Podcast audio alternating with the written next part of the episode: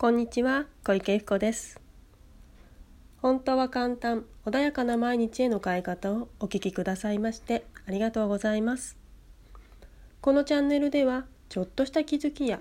意識の切り替えで毎日が穏やかで自分が集中したいことに集中できパフォーマンス上げることができるちょっとしたコツをお伝えしていきたいと思います。さて2回目の本日は価値観についてお伝えしていきたいと思います。価値観ってよく耳にしますが自分の価値観って考えたこと意識したことはありますか？よくね恋人の条件で価値観が合う人がいいよね。価値観が合う友達といると楽だよね。なんてね会話をする方もいらっしゃるかと思いますし耳にしたこともあるかもしれません。では実際に自分の価値観を明確に知っている人ってどれくらいいるかといると思いますか？実際ね私あのセッションでよく価値観を聞きます。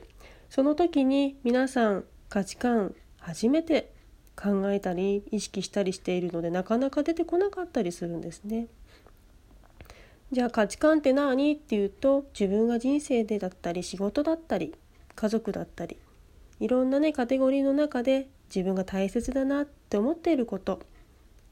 それは何だろうっていうことをねいつも聞くんですけれども。いざ意識して考えた時に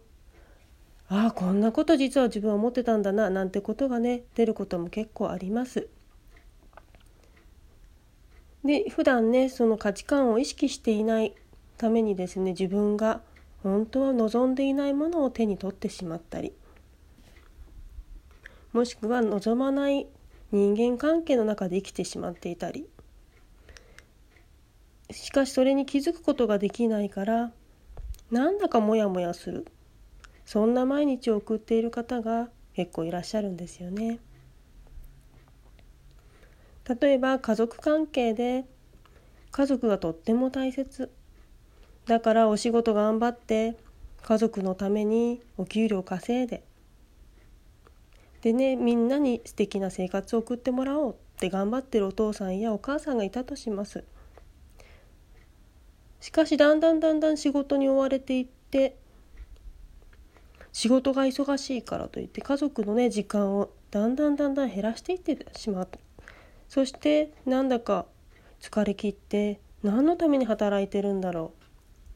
そんなことをね考えてしまう方もいらっしゃるかもしれません。そんな時にね考えてほしいこと。それは自分は何のために今仕事だったり今一生懸命やってることをやっているんだろうかって。例えばお仕事頑張ってる。私は仕事を大切にしているんだよ。っていう方がいた時に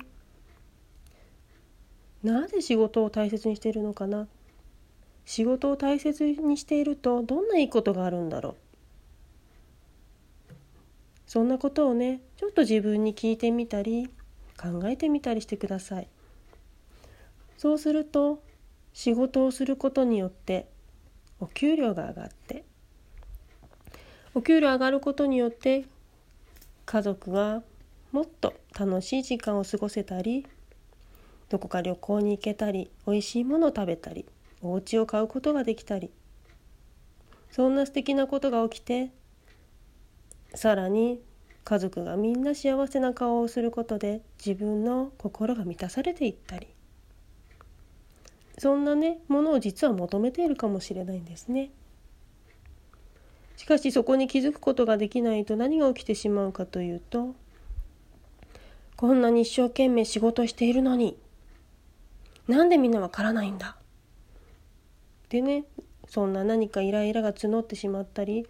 家族のために働いてるのに家族にそれが伝わらなくて家族の時間をねうまく調整できなくて家族からいろんな文句を言われた時に一体私は何のために働いてるのかなって思ってしまったりせっかく一生懸命働いていたのに本当最初はそんなね家族を大切にするために働こう頑張って働こうって思っていたものがだんだんだんだん分かんなくなってしまって。そうするとねどんどんどんどん負のスパイラルに入ってしまったりするんですね。で多くの方がだんだんそうやって周りの何かな波だったりとか周りの人目だったりとか環境だったりに埋もれていってですね自分が本当に大切にしていることが分からなくなってしまって心が苦しくなったりモヤモヤしてしまったりするんですね。だから自分の価値観っていうものをもう一度見直してほしいなと思うんですね。そしてねあとは営業などねしている方も聞いていらっしゃるかもしれません。そんな方はお客様の価値観ちゃんと聞いてるでしょうか例えばね車の販売員さんがいたとしますねじゃあ自分が売りたい車をお相手に売ったところでお客様満足してくれると思いますか？違いますよね。お客様はお客様の何か求めているものがあってそこの車を買いに来てるわけです。ならばお客様が何をこの車を買うことによって大切にしているのかということをちゃんと聞いてあげることによってお客さんのニーズが満たされるかもしれません。またねお客様自身もただ漠然と無意識ではなんか車欲しいんだよねって思ってなんかとにかくよくわかんないけど買いに行こう車欲しいんだと思って買いに来たお客様がいたとしますそしてねその自分が思ってることが何で欲しいのかわからなかったりとかただ車が必要なんだよねっていうことだけは分かっているけどどんな風に使いたいかが分かっていないお客様がいた時にディーラーさんがね勧める車を買って後々よく考えたら使いづらかったなんてことが起きた時にお互いいいことないと思うんですね。なのでお客様自身もね本当にあの自分が何でこの車どんな車が欲しいのかっていうことをよく分かってなかったりする。そんな時はどんな用途で使いたいのか何を目的にねそれをしているのかどんなことを大切にして車を買いたいと思っているのか。そんなことをね聞いてあげるだけでもですねお客様のニーズに合ったものを購入していただくことができます。その時に信頼関係が生まれたりとかこの人でよかったなんてね感謝の言葉がもらえたりとか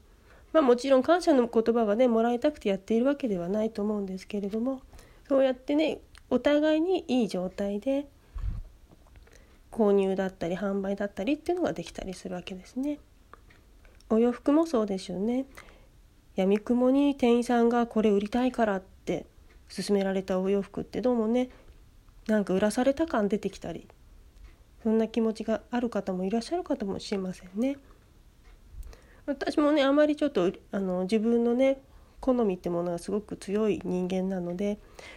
店員さんに聞く自ら聞くということはあってもあまりちょっとこれがいいんだよって言われた時にしっくりこない場合はちょっとお店自体出てしまったりするんですね。なので売り手の側としてもあまりそれはいいことではないと思います。これはもちろん販売にも関わりますし家庭家庭内でもそうですよね。奥さんのもしくは旦那さんのパートナーのお子さんのね価値観って分かってますでしょうかね。それを知ってあげることによってスムーズなコミュニケーションができるかもしれません相手がどんなことを大切にしているのか息子さん娘さんがねうまく自分の言うことを聞いてくれないと思った時になんで言うこと聞いてくれないのかな？この子はどうしてこれを言ってるのかな？何を大切にしようとして今こうやって自分の言うこと聞かないでいているんだろうか？そんなことをちょっとね意識してもらえると実はそのお子さんたちはお母さんといる時間お父さんといる時間がとても欲しかったんだな。そんなこと言葉をね聞くかもしれないし気づくかもしれません。なのでちょっとねその時間を作ってあげたら実は言うことを聞いてくれたりとか話を聞いてくれたりとかお互いに意見をね交換語できたりとかより良いコミュニケーションがね図れるかもしれませんので是非ねそのうまくいかない人間関係でもそうですし